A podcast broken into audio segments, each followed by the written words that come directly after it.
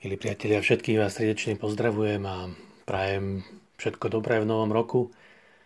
Dnes máme Sviatok Pany Márie Bohorodičky.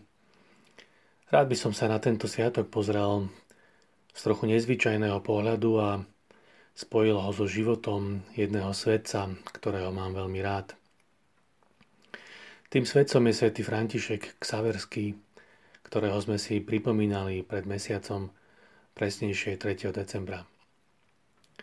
Svetý František bol jezuita, žil v 16. storočí a je patronom misionárov. Po veku 35 rokov vyplával z portugalského Lisabonu a už nikdy sa do Európy nevrátil. Celý svoj zvyšný život strávil na misiách v Ázii. Najprv v Indii, potom na území dnešnej Indonézie a Malajzie a napokon v Japonsku.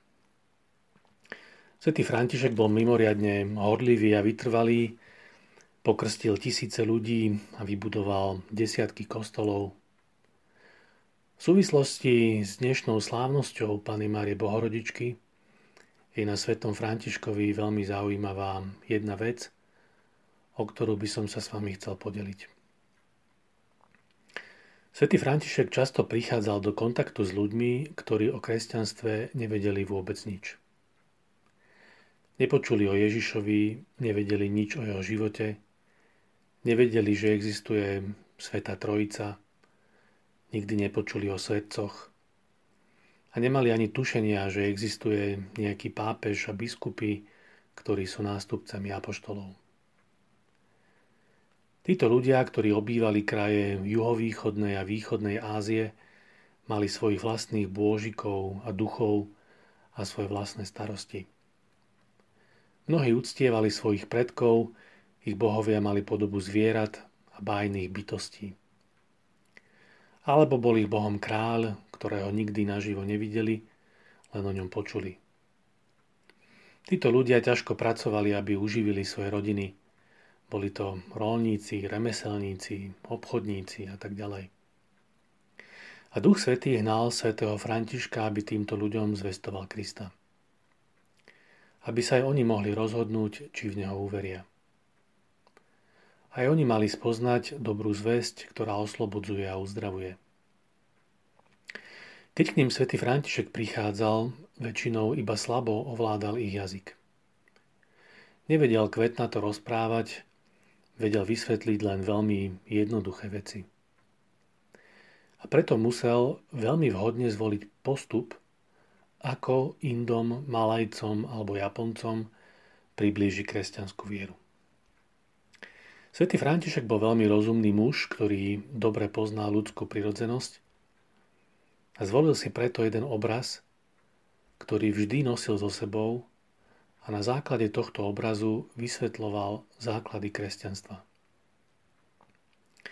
Keď som sa rozprával s rôznymi svojimi známymi, a hovoril som im o svetom Františkovi, pýtal som sa ich, aký obraz by si so sebou vzali oni, keby mali priblížiť kresťanstvo niekomu, kto o ňom nič nevie. A odpovede boli zaujímavé.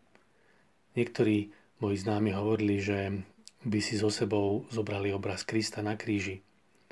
Je to veľmi špecifický kresťanský symbol, ktorý sa nedá s ničím pomýliť. Každý si ho hneď zapamätá a zostane mu navždy v pamäti. Na základe tohto obrazu sa dajú dobre vysvetliť celé dejiny spásy, kto bol Ježiš, prečo prišiel, ako žil, v čom ho máme nasledovať. Iní moji známi hovorili, že by si vzali obraz z mŕtvych stáleho Krista. Veď to je tá najoptimistickejšia vec o kresťanstve, že Ježiš premohol smrť a každému z nás chce dať väčší život. Kríž nie je posledné slovo, posledné slovo je vzkriesenie a život. A ešte ďalší známi hovorili, že by ukazovali obraz Svetej Trojice. Napríklad ten slávny obraz Trojice od rúského maliara Andrea Rublova. Vysvetlili by, kto je Otec, kto je Syn, kto je Duch Svetý. Hovorili by, že otec je milujúci, syn je milovaný a duch je ich zájomná láska. Teda Boh je láska, to je ústredné kresťanské posolstvo. Čo myslíte, bratia a sestry, aký obraz zo sebou nosil svätý František? Nosil obraz Pany Márie s malým Ježiškom v náručí. Nosil obraz Bohorodičky. Obraz matky s dieťaťom bol pochopiteľný pre všetkých. Každá kultúra rozumie, čo na tom obraze je. Začínal od toho, čo je blízke všetkým – každý z nás bol raz dieťaťom v náruči matky. Každý z nás chápe, čo je to blízkosť, starostlivosť a láska. Každý potom túži, chceme to dávať, príjmať. Teda svätý František nezačínal od náročných teologických tajomstiev, nezačínal od hlbokých práv viery, nezačínal od špecifickosti kresťanstva, začínal od niečoho, čo zdieľame všetci ako ľudia – Dobre poznal človeka a vedel, že v obraze matky s dieťaťom sa nájde každý.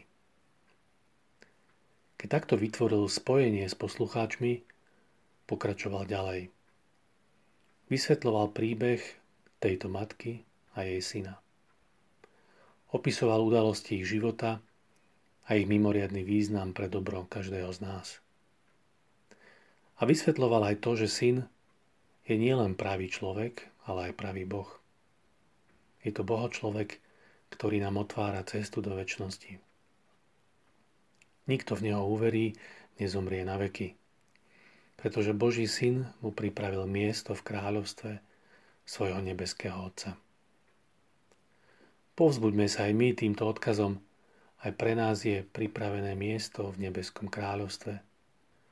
Tam nás s láskou očakáva Ježiš, jeho milujúca Matka Mária.